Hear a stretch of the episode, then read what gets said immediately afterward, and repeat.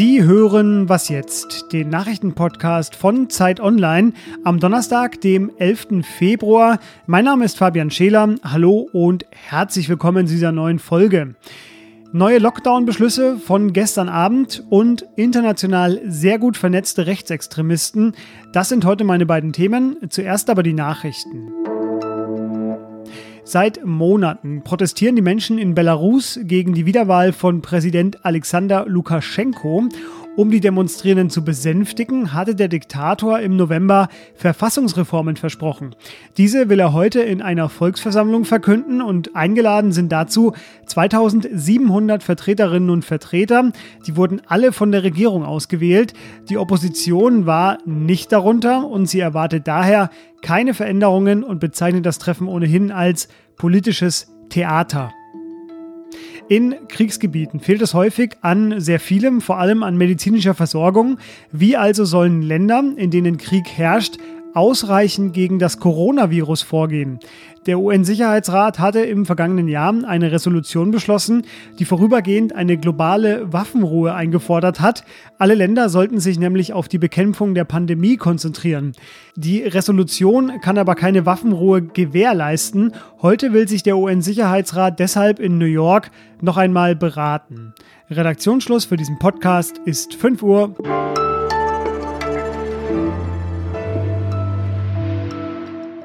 Ein guter Vorschlag, den ich auf Twitter gelesen habe, der geht so. Das Wort Lockdown-Verlängerung, das lässt sich wunderbar äh, zu Paul McCartneys Song Hope of Deliverance singen. Das klingt dann so, es kommt die Lockdown-Verlängerung. Bis zum 7. März wird der Lockdown in Deutschland verlängert. Äh, Kontaktbeschränkungen bleiben. Geschäfte öffnen erst ab einer Inzidenz von unter 35. Mein Kollege Tillmann Steffen, der ist äh, genauso gesangssicher wie ich, das weiß ich. Und er verfolgt vor allem seit Monaten äh, die Corona-Maßnahmen für Zeit Online und er kennt die Regeln vermutlich besser als das Kanzleramt. Und deshalb ist er jetzt hier bei mir, um die neuen Verordnungen einzuordnen. Hallo Tillmann. Hallo Fabian. Timmann, wir fangen an mit den äh, guten Nachrichten, den Good News. Äh, Friseure, das betrifft uns beide, äh, öffnen schon ein bisschen eher, nämlich schon ab dem 1. März. Was ist denn für dich die bemerkenswerteste Entscheidung von gestern? Ja, eben zum Beispiel genau diese. Die ersten haben ja jetzt schon Termine gemacht beim Friseur. Ähm, wirklich, es scheint wirklich so, ähm, den Menschen in Deutschland ist das Haar äh, deutlich näher als die Hose, nicht das Hemd. Ähm, und das hat die Bund-Länder-Runde eben bewogen, die Friseure jetzt mit Priorität wieder zu öffnen. Es wurde da begründet, das sei eben ein Akt der Körperhygiene und der Würde, dass man eben sich die Haare wieder schneiden lassen kann.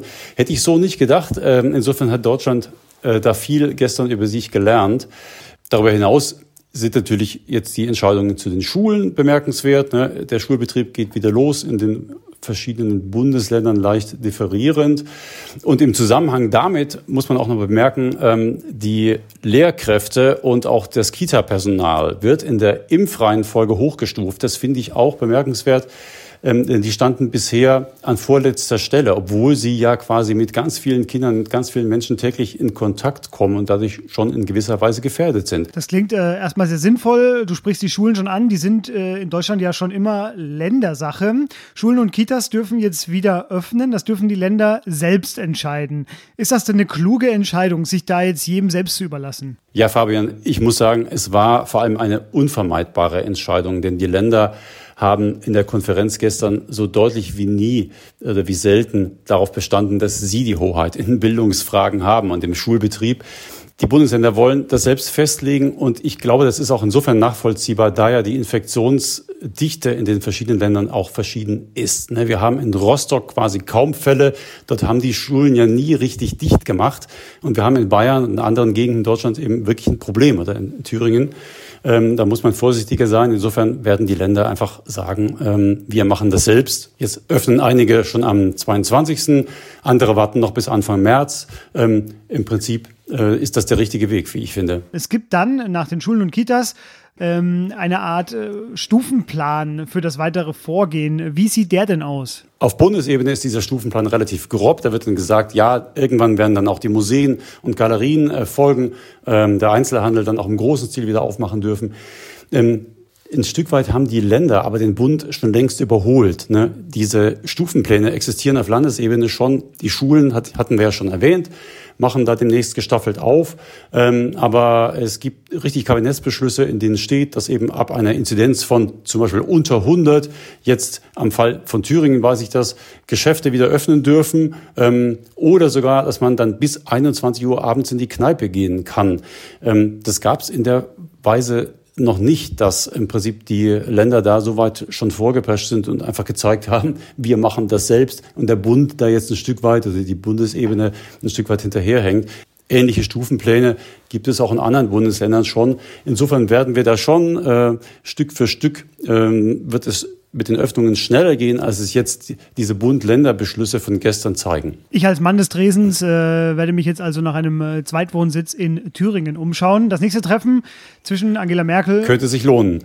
Ja, das stimmt. Das nächste Treffen ähm, zwischen Angela Merkel und den äh, Ministerpräsidenten und dem Ministerpräsidenten wird am 3. März stattfinden. Dann weiß man auch mehr, ob sich die äh, Virusmutation bis dahin in Deutschland schon breiter gemacht hat.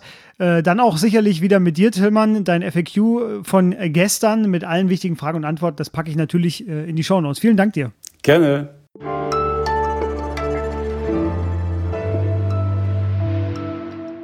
und sonst so? Mein neuer Lieblingssatz in dieser Pandemie ist der hier. I'm here live, I'm not a cat. I can, I can see that. Das ist ein äh, köstlicher Mitschnitt eines Zoom-Calls aus Texas. Wir alle kennen das aus Zoom. Es gibt die unangenehmen Momente und dann gibt es diesen Moment. Der Mann, der am Ende sagt, I can see that. Ich sehe das. Das war Richter Roy Ferguson. Und der zweite, der sagt, ich bin hier live, ich bin keine Katze. Das war Staatsanwalt Rod Ponton und der Staatsanwalt, da ist das Video leider noch besser als meine Nacherzählung, der hat statt seiner Zoom-Kachel mit seinem Gesicht ein Katzengesicht. Und das spricht jetzt zum Richter. Er probiert jetzt alles, um das Problem zu beheben. Oh. Aber er bleibt ein Katzenmeme. Hervorragender Augenblick, für mich jetzt schon einer der Sätze der Pandemie. I'm here live, I'm not a cat.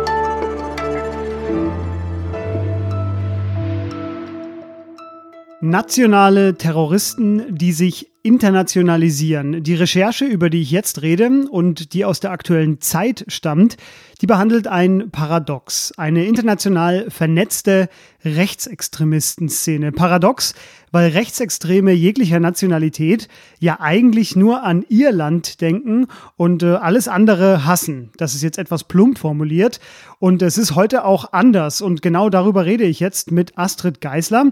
Sie ist Teil des Investigativteams von der Zeit und Zeit. Hallo Astrid.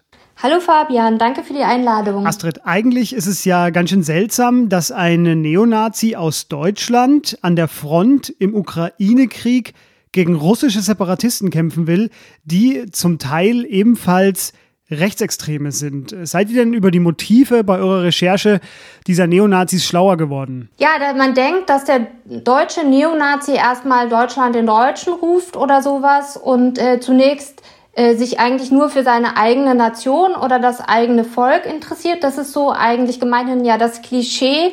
Aber heutzutage gilt das nur noch begrenzt. Und wir haben eben festgestellt, dass es inzwischen eine zunehmende internationale Vernetzung auch innerhalb der rechtsextremen Szene gibt und dass äh, die, die Mitglieder dieser Szene sich eben in einem Kampf für die sogenannte weiße Rasse sehen. Also es geht nicht mehr darum, äh, den Deutschen oder die deutsche Nation zu verteidigen, sondern die eigene, in Anführungsstrichen, Rasse. Einer der Slogans dieser offenbar sehr gut international vernetzten äh, Szene oder Bewegung ist, ähm, wir sind überall, wir sind niemand. Was steckt denn da dahinter? Diese Sätze, die kommen aus einem äh, Programmpapier der sogenannten Atomwaffendivision. Das ist eine rechtsextreme, man könnte auch sagen rechtsterroristisch ausgerichtete Gruppe, die sich ursprünglich in den USA gegründet hat, aber eben dann über die Jahre auch eine sehr internationale Anhängerschaft äh, rekrutiert hat. Und dieser Slogan, der sagt nicht zuletzt auch, dass man sich als äh, Neonazi überall auf der Welt dieser Bewegung anschließen kann. Also es produziert quasi viele einzelne Lonely Wolves, äh, ist glaube ich auch so eine Theorie. Ähm, ihr habt mit einem größeren Autorenteam in sechs Ländern und acht Monate lang recherchiert. In Deutschland, in der Ukraine, in den USA, in Russland, in Schweden und in den Niederlanden. Was habt ihr denn in Deutschland entdeckt? Ja, das ist ganz interessant, dass man eben sehen kann, dass, dass die Fäden dieser internationalen Szene die von der Ukraine bis in die USA reichen, dass viele von diesen Fäden auch nach Deutschland führen und dass viele dieser Organisationen auch Anhänger in Deutschland haben, aber dass eben wenige davon äh, dafür bisher von der Justiz auch belangt worden sind. Also in den USA zum Beispiel hat es inzwischen zahlreiche Festnahmen gegeben. Es hat international Prozesse gegen Mitglieder dieser Organisationen gegeben. In Deutschland ist erst ein solcher Prozess gegen einen Anhänger einer Organisation geführt worden, die sich dann wiederum Feuerkrieg-Division nannte. Das ist sowas ähnliches wie die Atomwaffendivision gewesen. Aber ähm, man äh, muss vermuten, dass viele Anhänger dieser Szene weiterhin in Deutschland aktiv sind, aber bisher nicht von der Justiz in dem Sinne behelligt worden sind. Das sind eher beunruhigende Nachrichten. Die braune Internationale, so heißt die Geschichte, ab heute als Dossier in der neuen Zeit. Auch online, auf Zeit Online wird es dazu ein großes Special geben. Und auch in unserem anderen Zeit-Podcast Hinter der Geschichte. Da wird es eine ausführliche Besprechung dieser Recherche geben. Hören Sie da auch mal rein. Astrid, dir vielen Dank. Vielen Dank, Fabian. Und das war was jetzt an diesem Donnerstagmorgen. Später wie immer noch unser Update mit meiner Kollegin Pia Rauschenberger heute. Bleiben Sie uns treu, schreiben Sie uns an wasjetzt.zeit.de, das ist unsere Mailadresse, wissen Sie vermutlich. Ich bin Fabian Scheler, das wissen Sie vielleicht auch. Wünsche Ihnen jetzt einen angenehmen Tag, bleiben Sie gesund und tschüss.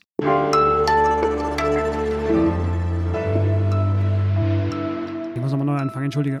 Ja, ich müsste den Satz eigentlich auch nochmal sagen, der war irgendwie ein bisschen verkorkst. Ja, mach nochmal gerne.